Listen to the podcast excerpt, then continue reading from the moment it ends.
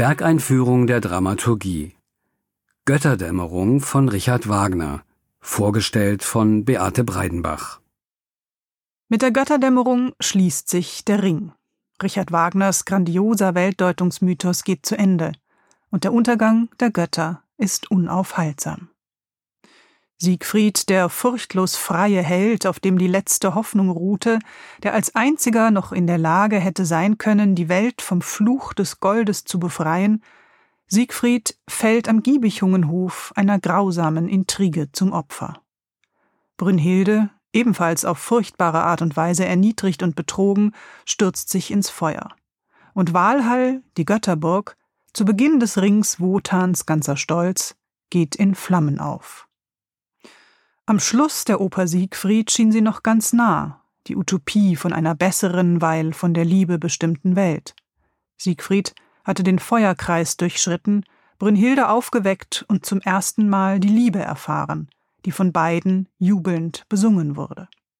Genau an dieser Stelle geht die Geschichte nun in der Götterdämmerung weiter. Nach dem Vorspiel mit den Nornen begegnen wir dem Liebespaar Siegfried und Brünnhilde wieder. Doch Siegfried muss zu neuen Taten aufbrechen. Das ruhige Glück erfüllt ihn nicht. Er lässt Brünnhilde allein zurück und findet sich am Hof der Giebichungen wieder, wo Hagen, Alberichs Sohn, schon auf ihn wartet. Und Hagen hat leichtes Spiel mit Siegfried, der zwar den Drachen erlegt und den Ring erbeutet hat, aber ansonsten wenig über die Welt weiß und der Intrige, die Hagen mit Hilfe von Gunther und Gutrune spinnt, vollkommen hilflos ausgeliefert ist. Hagens Intrige zielt natürlich nur auf eins, Siegfried den Ring abzunehmen. Und dies ist auch Hagens einzige Daseinsberechtigung, nur dafür hat Alberich ihn gezeugt. Und dafür hat er seinen Sohn, Gunthers und Gutrunes Halbbruder, auch mit dem Wissen ausgestattet, das es dafür braucht und das Siegfried fehlt. Kaum ist der fröhlich naive Siegfried am Hof der Giebichungen angekommen, wird ihm ein Vergessenstrank verabreicht. Er soll vergessen, dass er Brünnhilde je gekannt hat und sich in Gutrune verlieben. Wenn er erstmal entflammt ist, dann wird er, so glaubt Hagen, Brünnhilde als Gattin für Gunther an den Hof der Giebichungen bringen. Und mit ihr den Ring, den Siegfried, der nicht weiß, welche Kraft in ihm wohnt, Brünnhilde als Liebespfand überlassen hat. Ahnungslos und vom Vergessenstrank benebelt stürmt Siegfried sogleich zurück zum Brünnhildenfelsen. Mit Hilfe des Tarnhelms, dessen Funktion ihm Hagen erst noch erklären musste, hat er sich in Gunther verwandelt. Er überwältigt Brünnhilde, entreißt ihr den Ring und bringt sie wie verabredet zu den Giebichungen. Dort angekommen, ist Brünnhilde zutiefst entsetzt und verzweifelt, als sie erkennen muss, dass Siegfried sich wie ein Fremder verhält und noch dazu mit einer anderen Frau, Gutrune, verheiratet ist. Als Brünnhilde schließlich auch noch begreift, dass nicht Gunther, sondern Siegfried es war, der sie überwältigt und ihr den Ring entrissen hat, ist sie so tief verletzt, dass sie Hagen verrät, wie er Siegfried zu Fall bringen kann. Siegfried stirbt, von Hagen hinterrücks erstochen. Es folgt das zweite von zwei großen sinfonischen Zwischenspielen in dieser Oper, der sogenannte Trauermarsch, der den Tod Siegfrieds betrauert. Wie manche anderen Teile aus Wagners Opern, so wurde auch dieses Stück nicht nur häufig im Konzert gespielt, sondern auch zu Propagandazwecken missbraucht.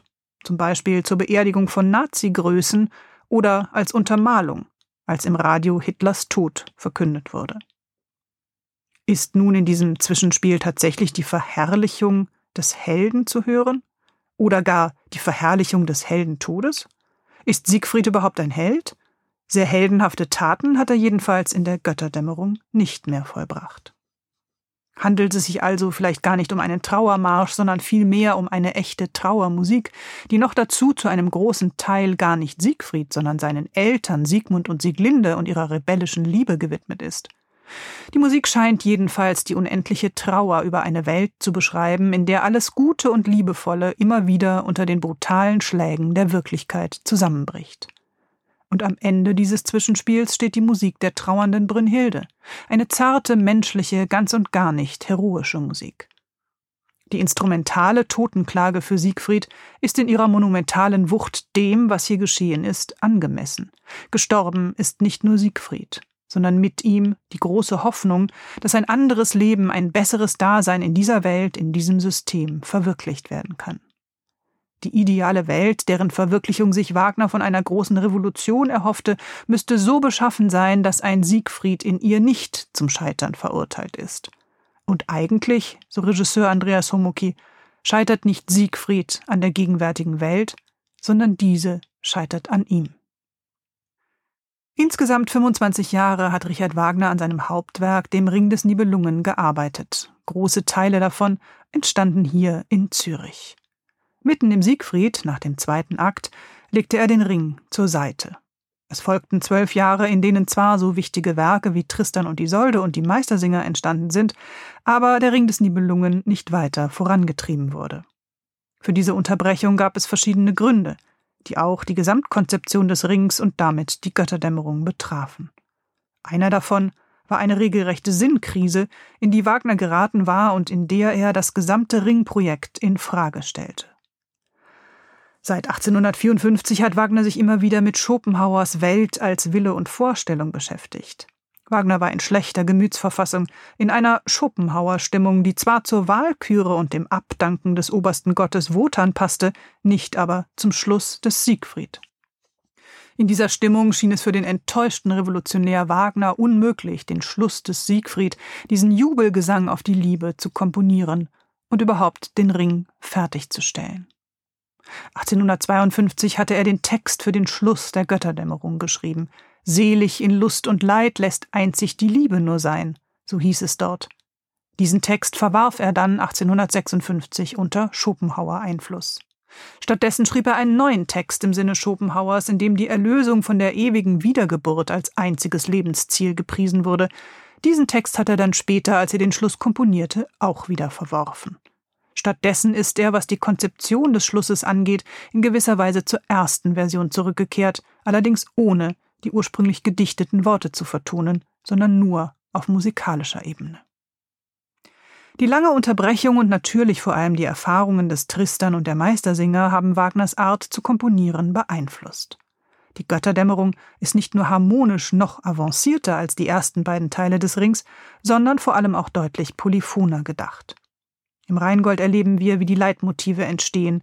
Sie werden relativ einfach eingesetzt, so dass es nicht schwer ist, ihren Sinn zu entschlüsseln.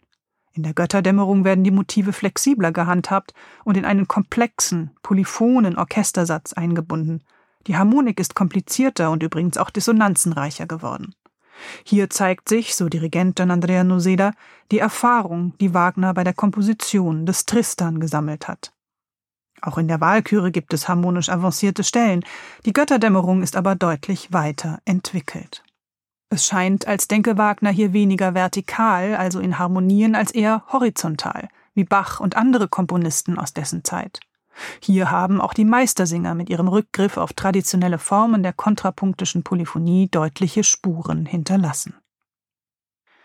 Denn der Götterende dämmert nun auf. So singt es Brünnhilde in ihrem großen Schlussmonolog, mit dem der Ring des Nibelungen zu Ende geht.